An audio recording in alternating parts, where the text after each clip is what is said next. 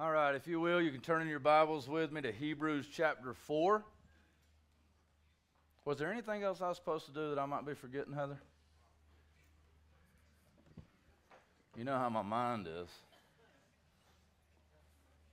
Hebrews chapter 4.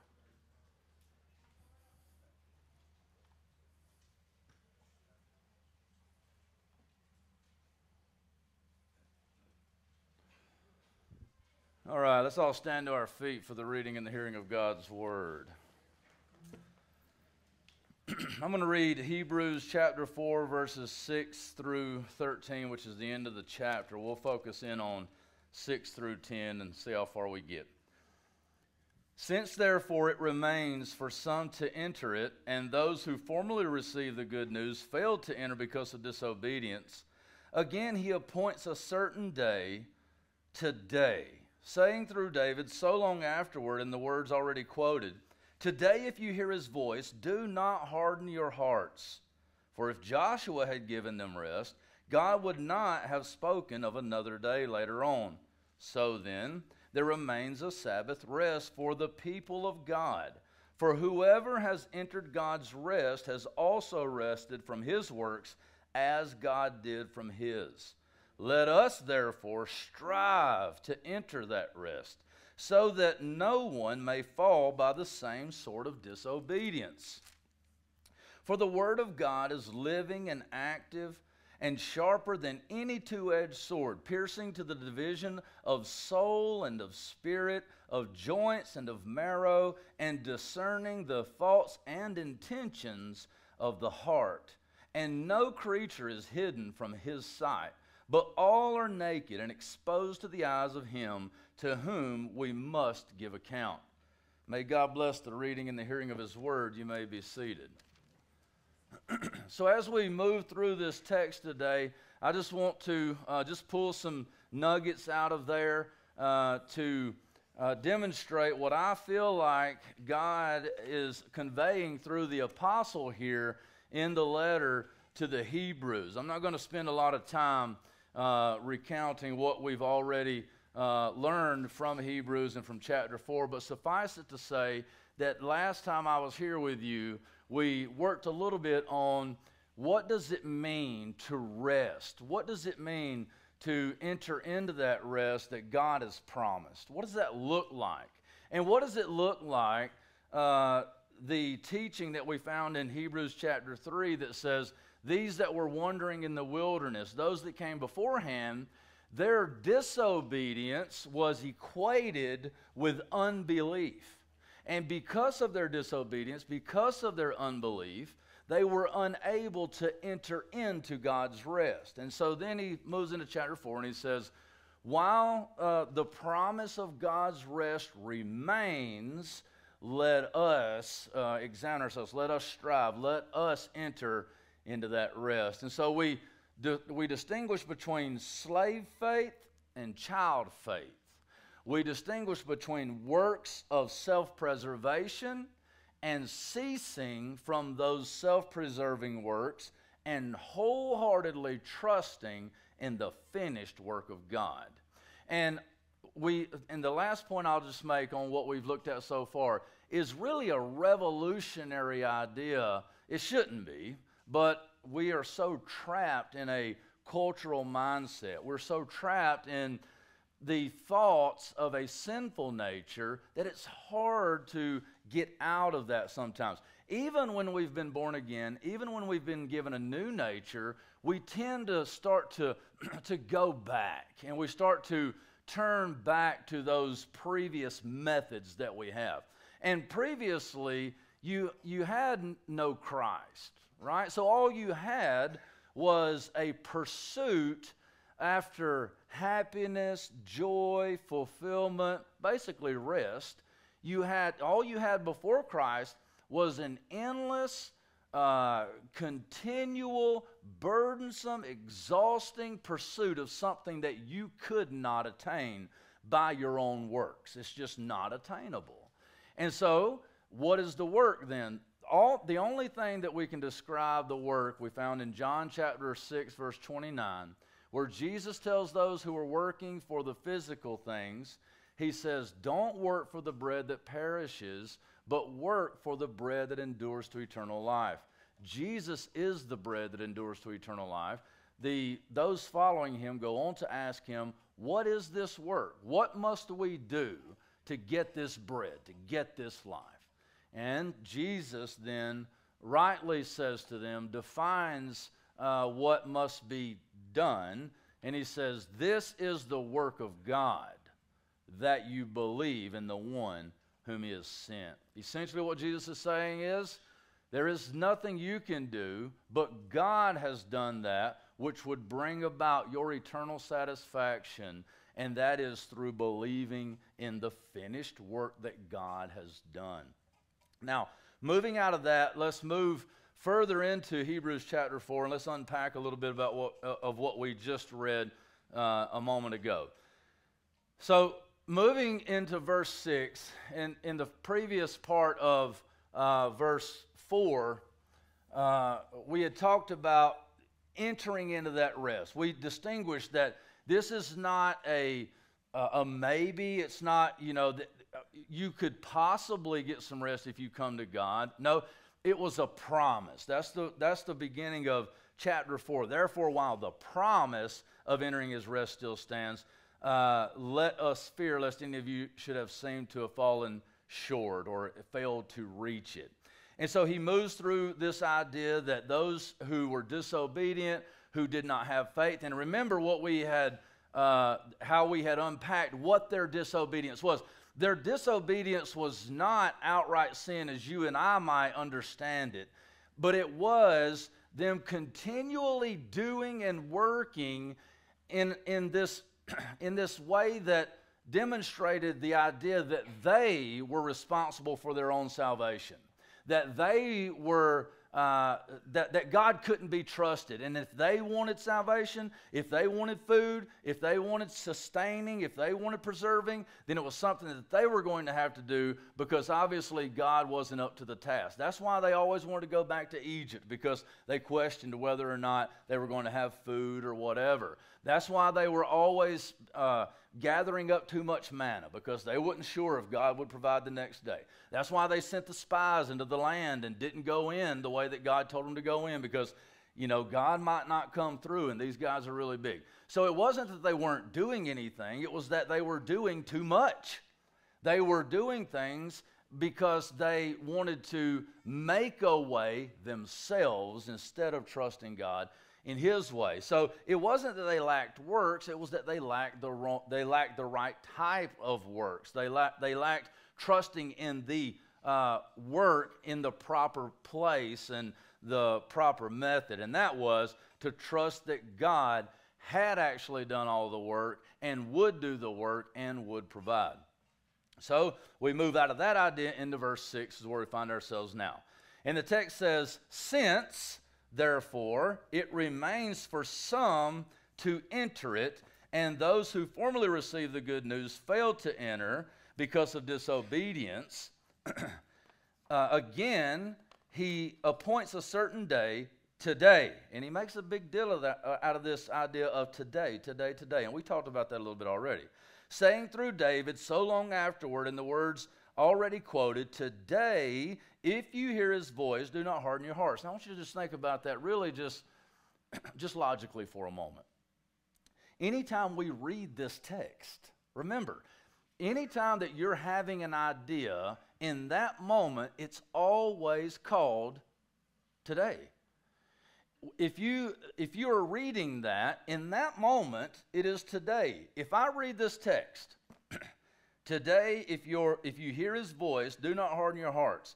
Every time I read that text, it's today. If I read that text tomorrow, well, tomorrow when I read it, I'll be reading it today. You understand that? And so I think the idea here is, is that as long as you're alive and you're breathing and you're making decisions and you're making choices and you're doing anything or you're reading, you're thinking, you're or whatever, there still uh, remains an opportunity opportunity for you to come and be filled full of and with Christ that you can finally cease all of your endless pursuits to gain satisfaction and to gain joy and to gain rest. That today, if you would only hear his voice and turn from your hardness, you could have rest. And so I plead with you in the same way. If you're here today, you could have been going to church for 30, 40, 50 years. And you may be exhausted of all of the work that you have done. And maybe, just maybe, this morning as you was getting ready, this morning as you were getting ready, you thought, another week. You know, I go to church every Sunday. I do everything. I pay my tithe. I, I, I read my Bible every day. God, why is it? Why do you have to make this so hard? What am I doing wrong? I would simply say it's all the doing that's wrong. That at some point, at some point, you have to come to the realization that all of your theological pursuits, all of your ministries, all of your attendance, all of your Bible reading, all of your attempts to satisfy God with all of your religious works are only working against you if you think that doing those things is what brings you closer to God in such a way that you are meeting requirements that God has set forth in order to have a relationship with Him. That is not how it works. And that's why you feel exhausted. That's why it's not going your way because you are trying to appease a God with your self serving, preserving works. And even though they're good things, I'm not saying those are wicked things. I'm saying that the motivations, the thoughts, and intentions of your heart, as we're going to see in the last part of chapter 4, they are found out. You can't hide those. You can't hide from God. You can hide them from me, but you can't hide them from the Lord. And you can't hide them from your own inner being because you know whether or not they're exhausting and burdensome or whether or not they are freeing and they are uh, enlightening and they are bringing joy to you. And so, simply, if you're exhausted from having to continually meet the demands of God, then I would suggest just stop that and simply sit down. Breathe in and remember that you are not a slave to God if you're a believer. You're a child of God. And that His, his interaction with you is not to be burdensome. It is not to be a chore. It is to be, it is to be the greatest joy. And what happens when you find all of your satisfaction in the finished work of Christ, then all of the exact same situations that were troublesome all of a sudden become an opportunity for you to demonstrate just how satisfied you are in God. So let's let's work through this a little bit and let's let's see how God is working here. So obviously this sense and the therefore is pointing back to this reality that there still remains uh, an opportunity there still remains a chance. There, the, the promise of entering God's rest, it's still there. It's still there. Now, now there, this promise, and this is very interesting to me, this promise exists in two different avenues and two different uh, directions, okay? So if you have a promise that some will not enter, and we do have that promise in uh, the first part of chapter 4, actually, the verse right before that, it says, and again in this passage, he said, They shall not enter my rest. That's verse 5. And up in verse 3, he says, As I swore in my wrath, they shall not enter my rest. He's saying here that this promise is, uh, is bidirectional.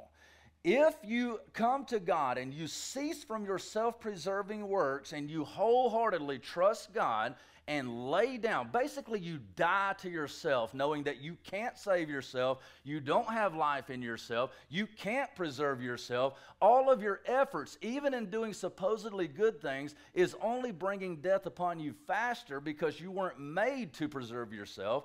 As soon as you die to yourself, you begin to live to God, right? Because Christ is the only way that we can die to self or live to God. And both of those happen simultaneously. If you lay down uh, all of your fleshly pursuits and you simply trust in God's finished work, then that's it. You're completely fulfilled. And everything that happens after that is not a monotonous, burdensome task of completing assignments from God, but it is joyously running in the freedom of Christ. And there are works that come after that, but you don't even know they're works because you're not working, you're just living.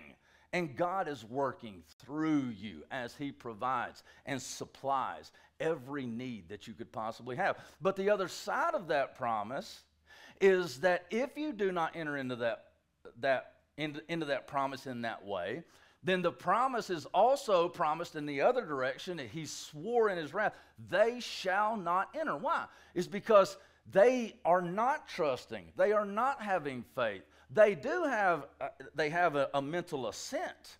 I mean, obviously they were there. They understood that God exists. They saw even the things. And if you think about the parable where those that stand before Jesus, there were two different types of people, two different types of words. There was the sheep and the goats. There was the faithful and the unfaithful. Well, the unfaithful had done all kinds of things, but they didn't know God. And the faithful had done all types of things too, but because they knew God, they didn't even know they were working. Do you remember? God, Jesus looked at them and said, You visited me when I was in prison, you did all these things. And they said, When did we do any of that? Which goes to show you that living a life full in God, you don't even realize you're working. Evangelism is not something you, you do, it's just who you are.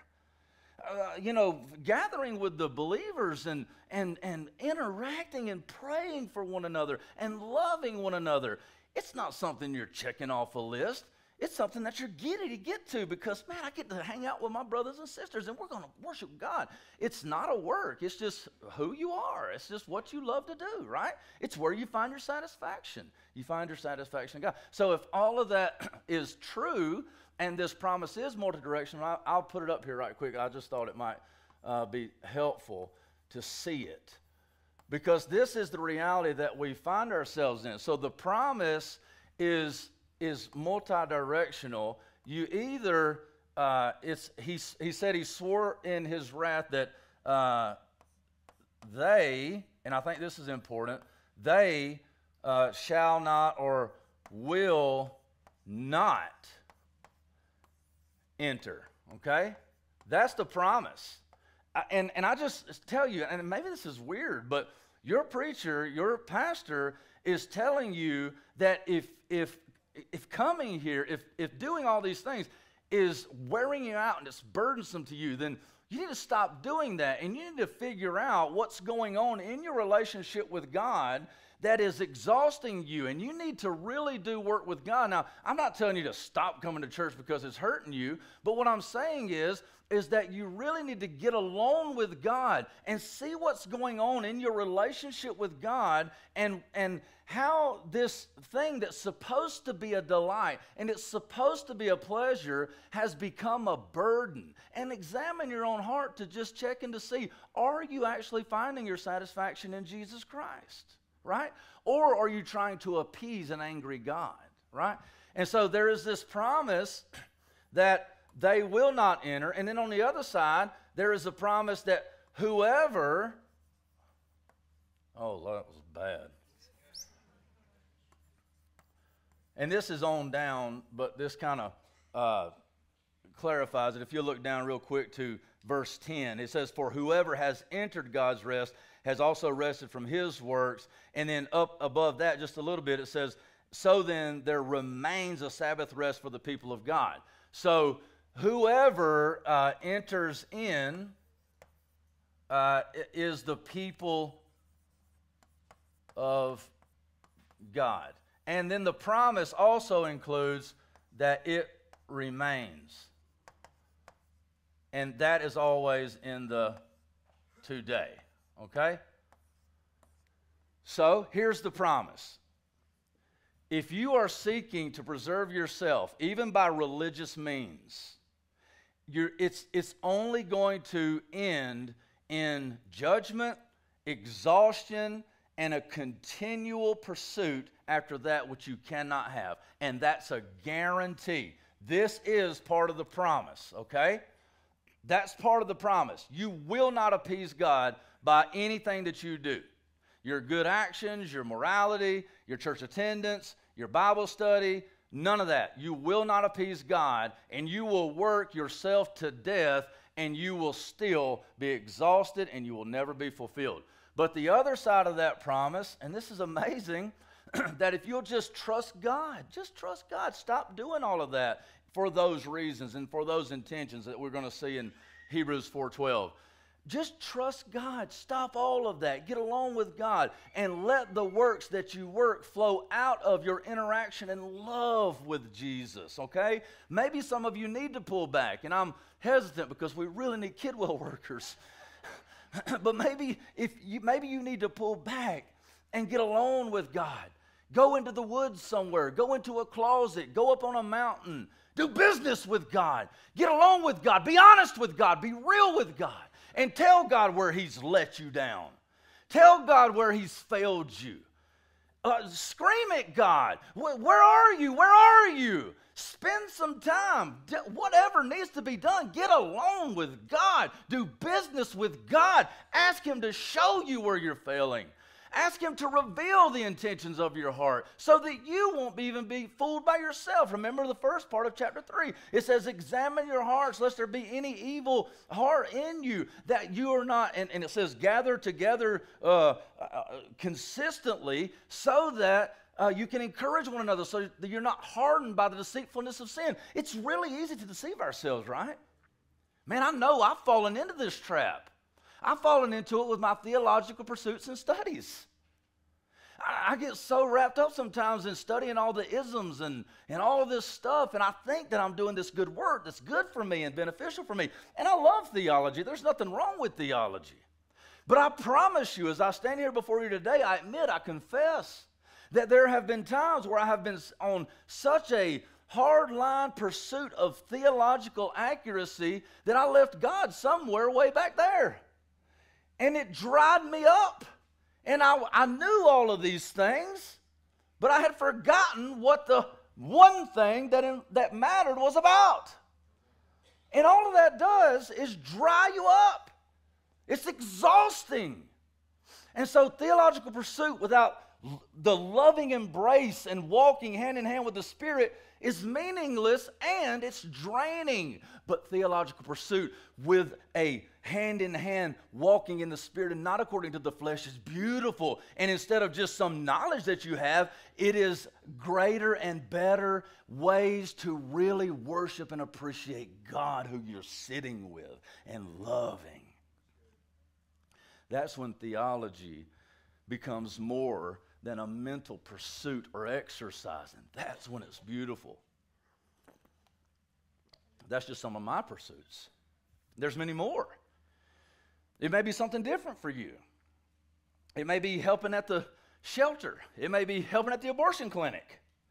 It may be helping with Good News Club at school or, you know, uh, filling up the uh, blessings box with food, whatever it might be. If this is done because you're trying to appease an angry God, then it's not going to work. And you're going to just dig further in the hole of the promise that you can't make it on your own. It must be the work of God, and you come into it and rest. Now, I need to move away from that. Uh, it remains for some. I got to really move because I want to get to this other part. I two words. All right. Since therefore it remains. Uh, for some to enter it. What time is it? Don't tell me. For it remains for some. Okay, here's why I was telling you that the they uh, right here matters. Okay? Now he said, As I swore in my wrath, they shall not enter my rest. He now shows the other side of the promise. Since therefore it remains for some to enter. Okay? Now we have they, so there are some, there's a them, right? That they will not enter it. It's guaranteed. Okay, they have made their bed, now they're laying in it. Okay, it's done. And there also remains today those who are up in the air. Okay? They, you, you, there are some of you out there. I know they are. Some of you are they. Or will be they when they is past tense because it's too late, because it's not today? That didn't even make no sense. It's okay, let's move forward. My whole point is, is that there's some of you in this room that have already entered into God's rest. And, and now, a lot of commentators, they think and they interpret the rest in Hebrews chapter 4 as a future expectation of a heavenly rest where we can finally enjoy Christ. Now, I have zero doubt that that is included in this. Zero doubt. That when we stand before God and, and, and the, everything is found out, everything is revealed, the judgment happens, the goats are cast, the sheep are brought in, that we will finally and fully experience rest like we've never experienced it before. I, I agree with that wholeheartedly. But I'm afraid that some have missed that this rest is not just a future anticipatory promise, but it is a present reality for those who have trusted in Christ. In other words, this is not something that you are waiting on. This is something that is already not yet. Okay? It's already happened. So, I said all of that to say there's some in this room, you've already entered into God's rest and you're enjoying the, the first fruits of it now. Is that you look weird to the world. You're just a freak. And I say that because, yeah, you love Jesus, you're weird, you're, you're, you're praising going down the road, right? Somebody flicks you off and you give them the thumb. You know? Jesus loves you, bro. And you're just weird, right? And even when times get tough and people know it, you lose a job, you know, you, you have you have a reaction to it. But but the, but the reaction is, hey, God's got me. We're okay. We're okay. You know, if I lose my house, we're gonna be okay. Right? I love camping. You know? And how does that happen? Is because if Christ really has satisfied the wrath of God, if Christ really has not just made you even with the house by paying for a past sin debt, but he has imp- not only was our sinfulness imparted and imputed to Christ, but upon the great exchange, the righteousness of Christ was also imputed to us, meaning he became sin and we became righteousness, which is that when, when you come into Christ and when you come into rest and when your sin is paid for, you are not just made even with the house, and now you better do what you need to do to build favor with God. No, that you, in being imputed with righteousness, are covered in, clothed with, seen by God in the exact same way as if you were doing the things that Christ not only did, but is currently doing. And this is the reality that you are not made even with the house, and now you better get on it, boy. But that you have been by faith, through grace, by grace, through faith, you have been seated, past tense, aorist, in the heavenlies with Christ. And that you right now are interacting with God as if your life is the life of Christ. His righteousness is your righteousness. And so we are living in that now. So some of you are, have already broken into that. Now there's another group in here that are on the fence. And some of you are back in that Hebrews chapter 3 place, and you've actually been sitting here, or maybe you're visiting today, maybe you've been here for a couple of weeks, and you've been somewhere else. And you've convinced yourself that you're fine because, and we're going to get into this in a minute, if I don't run out of time, 20 minutes ago, that your parents' faith, your parents' membership, your membership, your church attendance has secured you a place in the economy of God. And what you fail to realize is, is that you are still trusting in your own works in order to bring about the salvation that's needed. and you are blinded and hardened by the deceitfulness of sin. And I am here as God's messenger, just trying to exegete the word, to unpack the scriptures, to show you the scriptures that would say, Open your eyes. Open your eyes.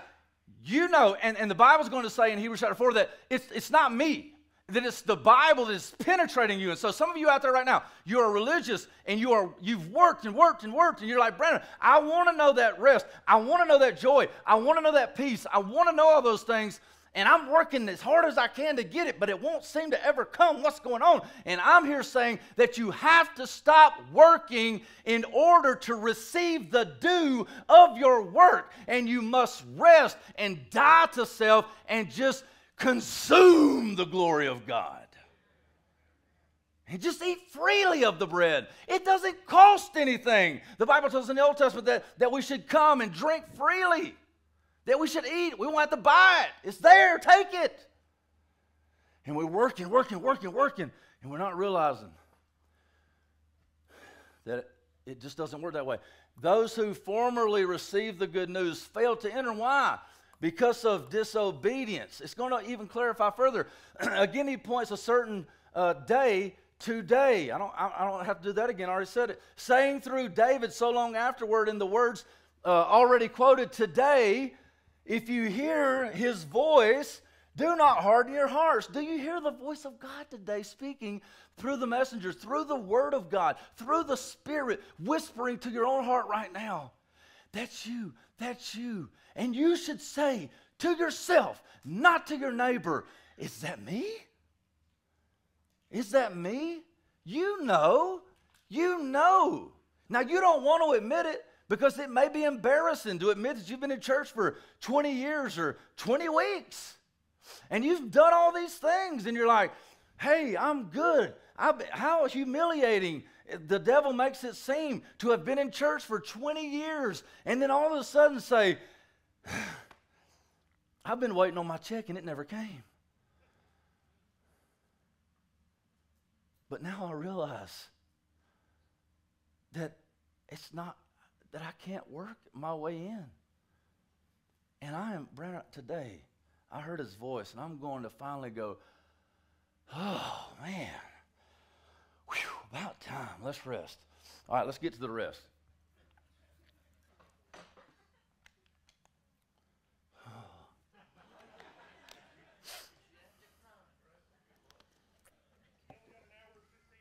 We got another hour and 15 minutes, my man says. All right, praise the Lord. All right.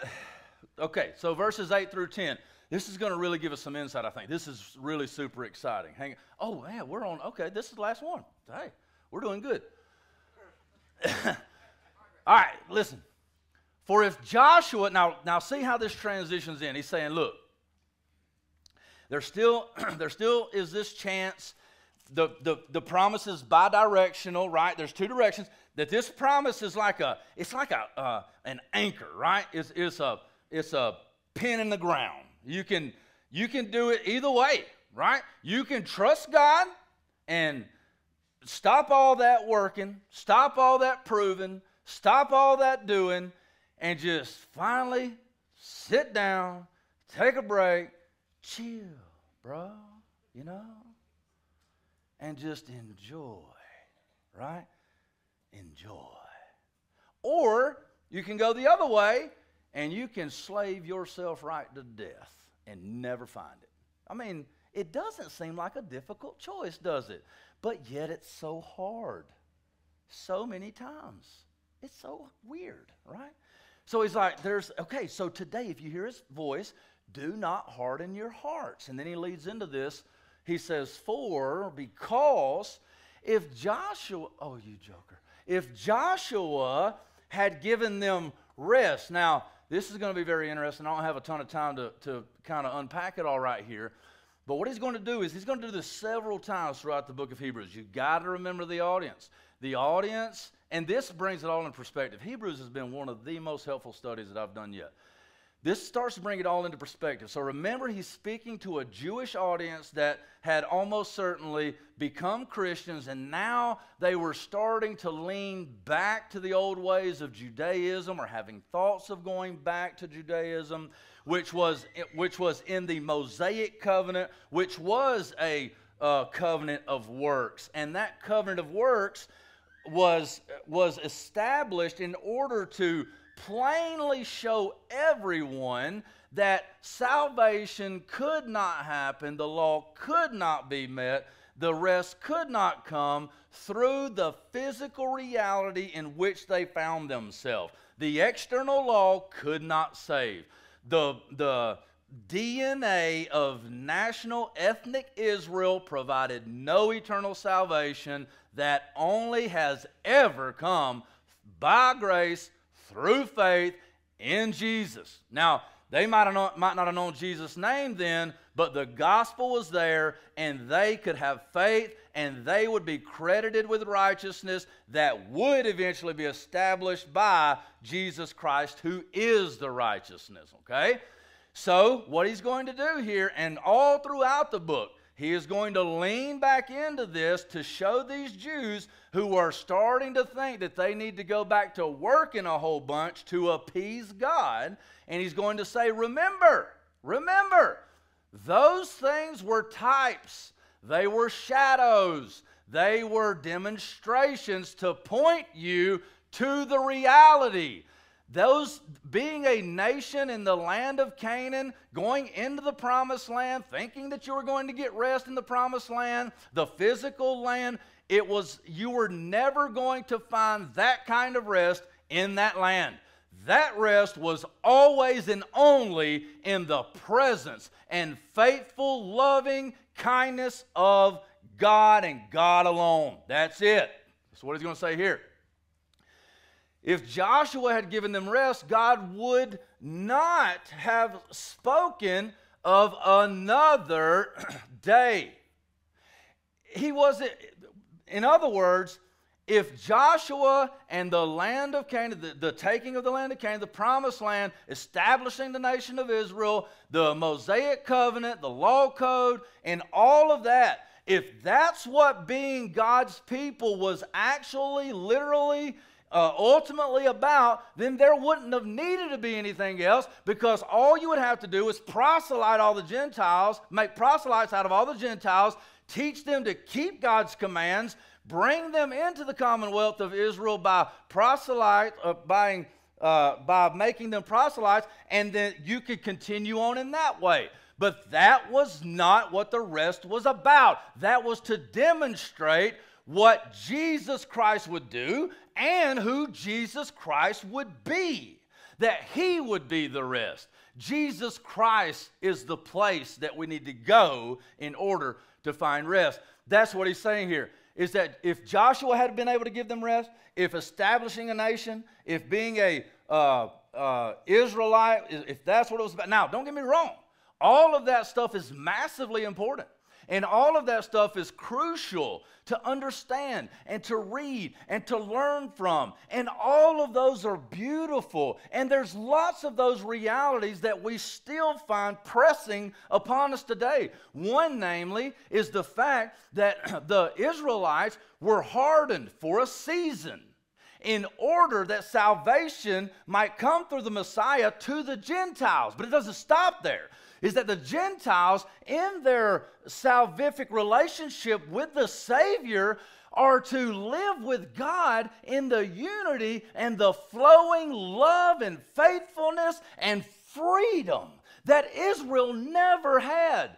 Not the vast majority did, majority didn't anyway. It was all a burden to them. It was they were writing laws on top of laws, extra laws, more laws in order to make sure they didn't make God angry. And it was never about that. It was all about trusting God and loving God and fulfilling the law from the internal relationship and walking and intimacy that you had with God. And now the Savior comes, redeems the Gentile, uh, nasty, filthy, rotten scoundrels and lovingly brings them in and, and lifts them up. And we are to live as light in a dark world. And a lot of that dark world are the Israelites that have been hardened by the deceitfulness of sin. And as they see us interact and as we love them, God is rescuing them and grafting them back in. Is that He is loving them and drawing them unto Himself. And how beautiful it is to see those Messianic Jews, those Jews who have have recognized Jesus as Messiah, and they have recognized, and they know the, the law and the traditions, and they are so beautiful at being able to see Jesus as the demonstration, as the fulfillment, rather, of all of these beautiful traditions and teachings and laws that Christ and his exaltation is what all of it was about. It's so beautiful. And so I don't want to degrade or suggest that, you know, there's nothing significant about land or nationalities or DNA, uh, uh, bloodline. I, I'm not saying that there's nothing important about that. What I'm saying is that all of that existed for the primary purpose of pointing to Him, the Messiah who would come and who would be true Israel who would be the sacrifice that, that, that purified us from sins once for all, who would be the tabernacle, who tabernacled among us, who would put on God coming down and putting on skin. That's literally what tabernacle means. John chapter 1, it says, He came and dwelt among us. It literally says He came and tabernacled among us. In the Old Testament, the tabernacle was a, a, a skin dwelling, a skin covered tent where the presence of God dwelt. Jesus is the skin tent where God dwelt. He took on human flesh. Jesus, it's all about Jesus. I did not mean to spend 20 minutes on that, but I mean, I'm talking about Jesus, right? So, uh, uh, and then God would not have spoken of another day later on. So here he says it still remains because it wasn't completed then. It wasn't about it wasn't about that land. He's going to go on to say later that, that Abraham wasn't looking for a, a, land here. He, he was looking for a heavenly land. He was looking for a heavenly city. He wasn't looking for this. He was looking for a and Jesus said, Abraham longed to see my day and was glad. How many of you are glad that you know Jesus? Huh? Yeah, let me get southern for just a minute. How many of you know the Lord Jesus, right? That's what I feel like sometimes. You know what I'm saying, Brother Dan? I feel like Jesus is the most amazing thing, and the fact that Hebrews is helping me to see that even when I mess up, even when I'm not doing it right, God still loves me. What is amazing about that is when you come to the realization that it's not dependent on what you do or how you do it, what it does is is it makes you want to do even more. It makes you long to love Jesus in all of these ways and it makes it to where when you do mess up, you realize that the work didn't gain any credit, so you don't lose any credit because nothing that you have was based on that work. And so at the end of the day, nothing gained, nothing lost, on to the next way to love Jesus and display his righteousness to the world. Amen? I'll give you another indication. The next time you miss a day reading your Bible and you feel like a human turd, can I say turd? I don't think I'm supposed to say turd. The next time you lose a day or miss a day or forget, Right? I got you, I got YouVersion on my phone now. It's continually reminding me, oh, your streak's over. I find myself getting up in the morning, swinging YouVersion open, looking at it for two seconds, got my streak. Streak is still alive, right? How stupid is that? Anyway, that was a rabbit I just chased. But what was I saying? What was I saying for real? Because it was good, I thought. Y'all like 18 people talking at one time. What? Oh, yeah, yeah, yeah. If you miss a day of reading the Bible, here's an indication and, and, a, and a way to examine, right? If you miss a day reading your Bible, and then when you realize you missed a day reading your Bible, that you feel like you can't read your Bible today because you missed it yesterday, is a really good indication that you thought that yesterday's Bible reading gained you credit and favor so that you were worthy to read it today. And so, that is a really good way to examine your heart to see whether or not you're reading the Bible to strong arm God into blessing you, or you're just reading it because you loved Him. And you forgot about it yesterday, but no harm, no foul. I'm really going to read it a lot today. Not because I'm making up, but because I'm making love. That was good. I just thought of that. I thought that was pretty good. And that's really what it is, though. Like, you know, yeah, that was funny, but that's the way it really is. You know, I, I look at my wife sometimes, I'm like, what's up? You know? Man, if some if some of you jokers will look at God like y'all look at your wives, or some of y'all jokers need to look at God like you look at that other woman walking down the road, but I ain't gonna talk about that. But imagine if we looked at God like that and we're like, how you doing? You know, you, you, get along with your you get along with your Bible. Like some of y'all, now you got the internet, but some of y'all remember the magazines. You had pages to turn, but you like get up, think about it. Think, I want you to think about it. You think it's funny, but you just think about it, right? When you when you had the magazine, you didn't have the internet. Even with the internet, you know, you like sneak off with the phone. You're like, you know, if y'all loved the Bible and it got you off like you do porn, man, we would this world would be rocked. I said it. I said it. We can say it however you want to. If some of you got off on the Bible like you do Clemson Tigers!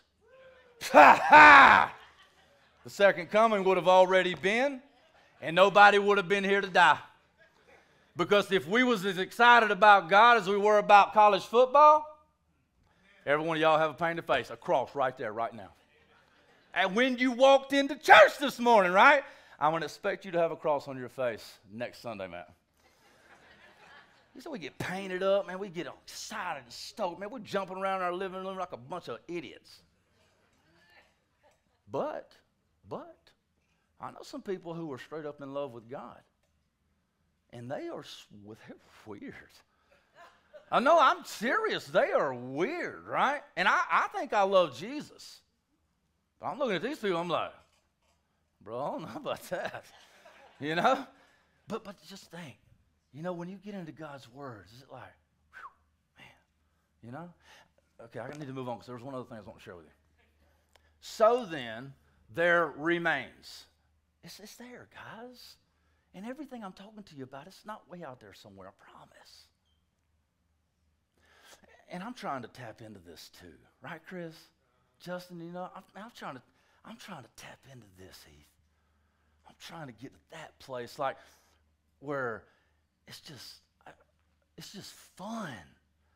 It's just fun. now I'm not. I don't mean that Christianity is just like all like, you know, no, but, but it's like I, I, just want God. I love God.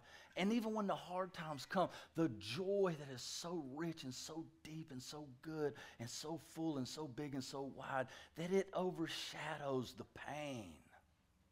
And even when I wince and even when it hurts, it's like, but my God's better. Oh, you can take my life, right? That's so good. It remains, it's there. And the last thing I want to talk about is the Sabbath, okay? Because I think we have a misunderstanding of the Sabbath so bad. So he said, So then there remains a Sabbath rest for the people of God. Now, that's only for the people of God. And I know you've heard it said that we're all children of God. That's a lie straight from the pits of hell. No, we're not all children of God. There are children of God who have come to be born again into the family of God as infants and babes of the faith through the death, burial, and resurrection of Jesus Christ. Those are the children of God. Everybody else is a child of Satan. Jesus looked at the Pharisees and he said, Your father is the devil. And they were like, Hold up, what? Yeah, Jesus told them your father is the father of lies because that's all you do, and you look just like your daddy. Basically, Jesus said the apple don't fall far from the tree. He's the father of lies, and you little, you little kids of that liar, right? That's what he's saying. We're not all children of God. The rest only remains for the people of God. But what does that rest look like? Well, we've talked about it a bunch. Let me finish it with this because I thought this was really cool. It blessed my heart.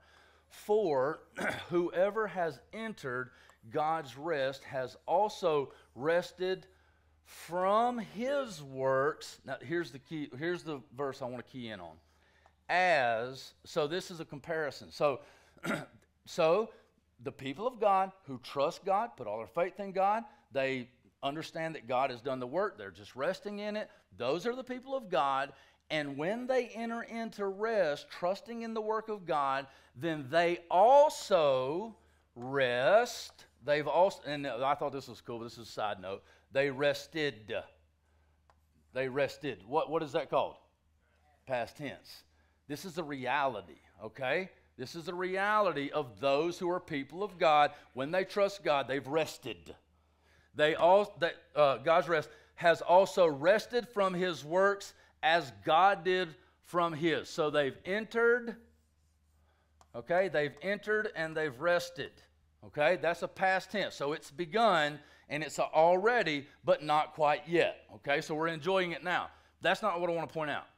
I like this as God did from his. Now, I, I, I wrote this down because I wanted to make sure that I covered all. Uh, and you can come on up and start playing. I'll, I'll be done here in like 20 minutes. I'm just kidding. Mm. Okay, now. I want to say just a couple of things that I've got in notes here so I know I don't miss it, and then we'll just talk for a second. Sabbath, listen to me. I know what we think about Sabbath. If, well, if you read much of any of the Old Testament or New Testament, we think about Sabbath as this, as this uh, hard and fast uh, sledgehammer that smashes the junk out of everybody, right?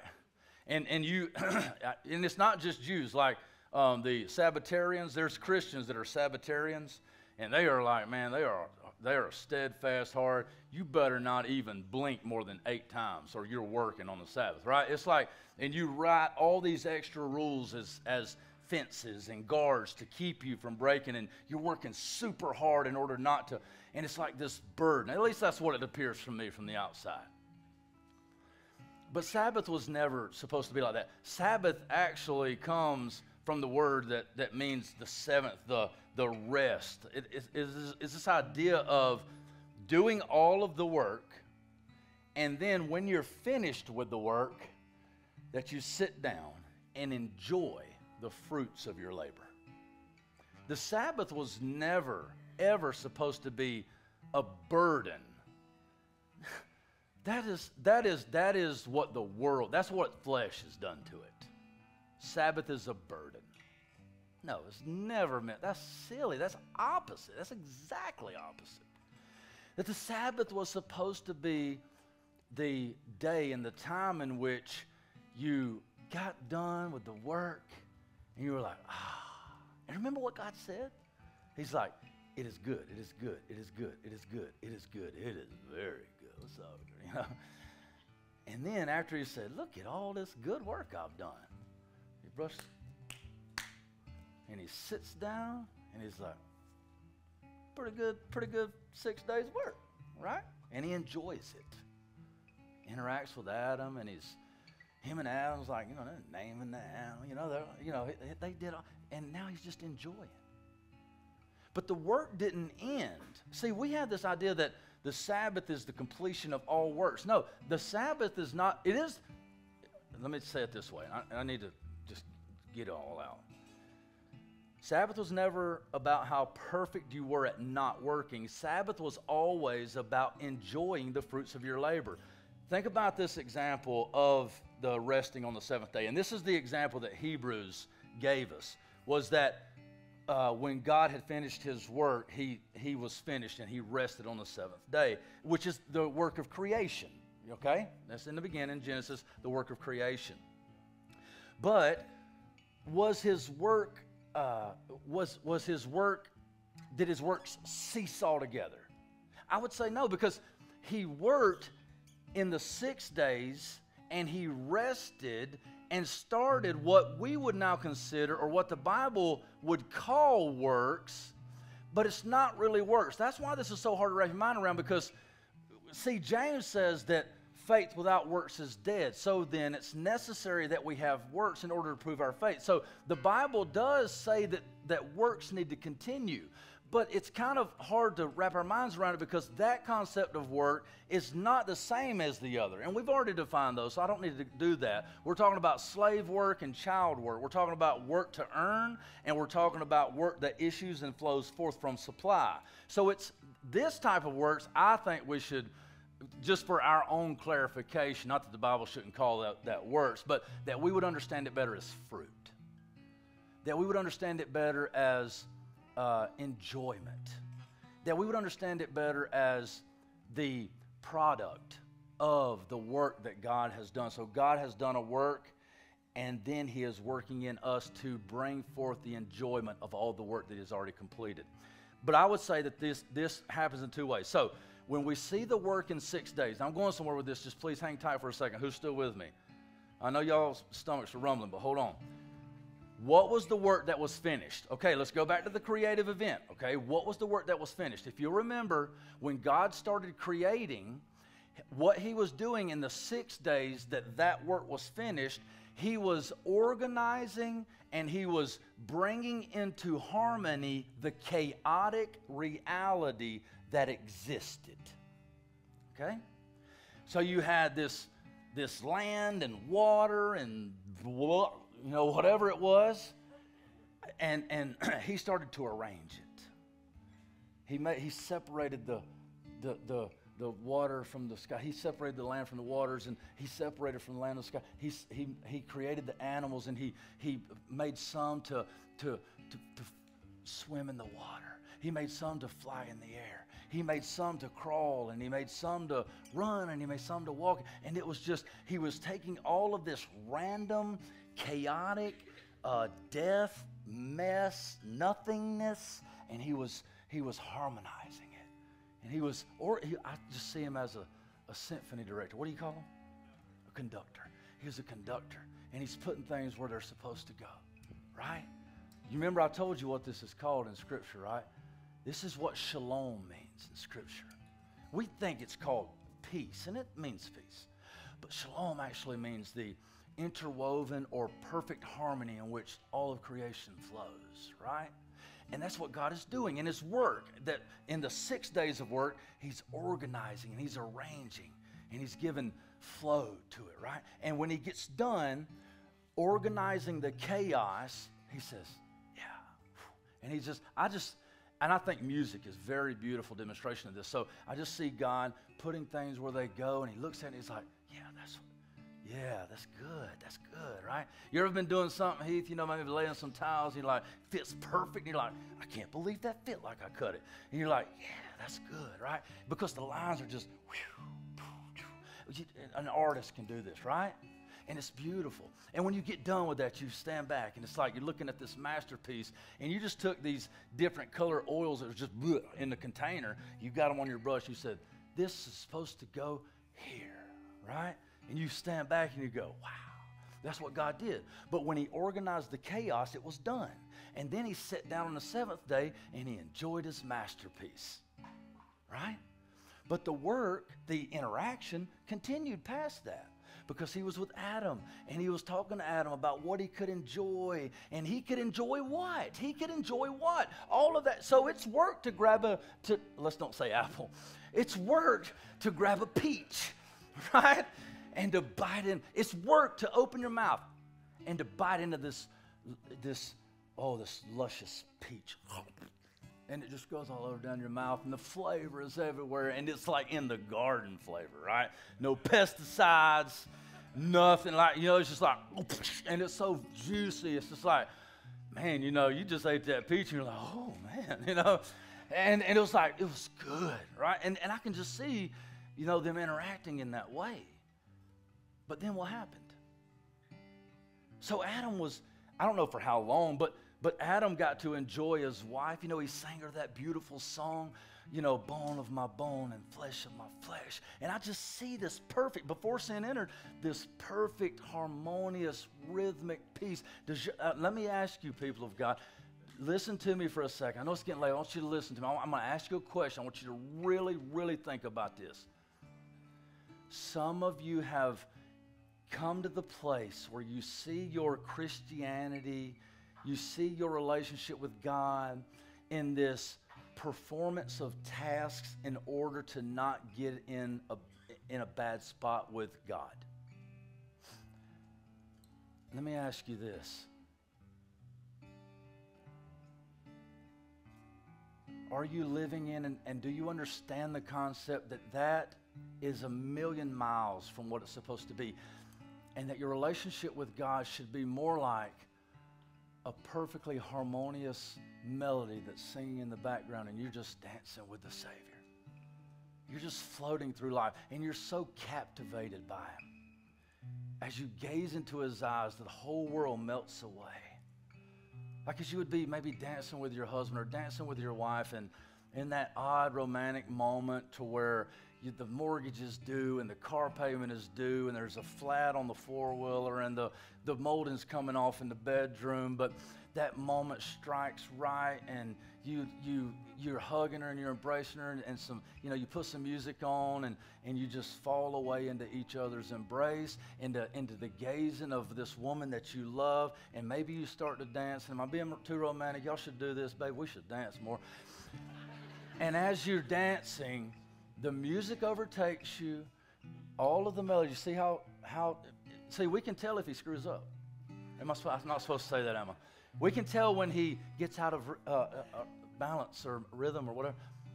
Why? It's because that's chaos. This isn't chaos. This is beautiful. And you get so lost in each other that you can't even, you couldn't remember that, nor do you want to. You're just in love. That's Christianity. Now,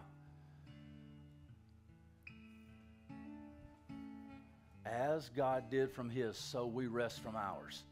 Let me point this out to you.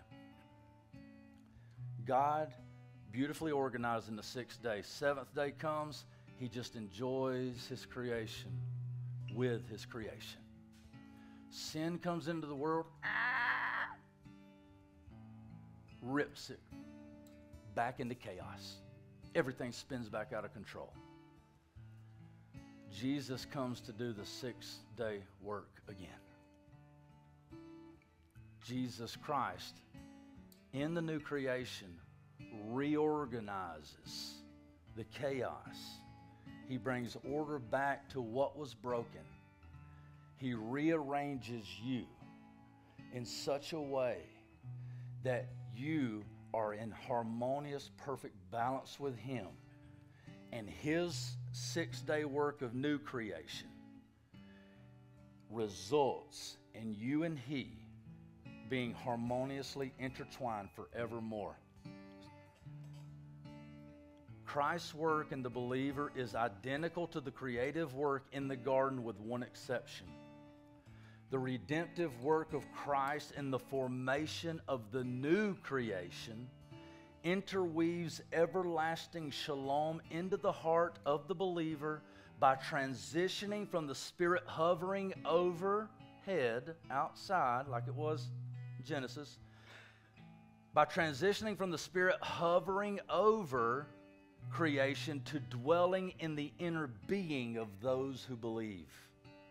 The work of the new creation belongs solely to Christ and believers are to live out the entirety of their, of their existence, enjoying the fruitful reality of being one with the true vine.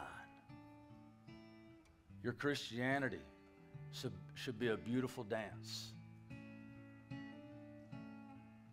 moving and swaying with the Creator, lost in His eyes, because He has established peace to a level that could never be understood in a million years elsewhere. Let's all stand to our feet. I know it's late, but I want to give you an opportunity. There is no way, there is no way, and I say that with full confidence, that everyone in this room is interacting and dancing with Jesus, moving and vibing and resting in Jesus on the level that I'm that I have just explained. There's no way that every one of you are in that place. And there is bound to be one or two or more who have gotten wrapped up and trapped in the idea that God is a taskmaster and he is keeping track of your goods and your bads and the works and the failures to work and that you've got a lot of catching up to do and you are so weary of that. It is such a burden. And what I have just described of flowing with a God who loves you and has made a way where there seems no way and nobody can ever take it away, and you can finally breathe a sigh of relief and fall into his arms start to live instead of working. If that's you, then come. Come to the Savior who has made a way. Today, today, today, if you hear his voice, do not harden your hearts as they did in the days of old, but come unto the Savior who has done the work to bring eternal rest and peace. And he will give you rest. Come and do business with God, please.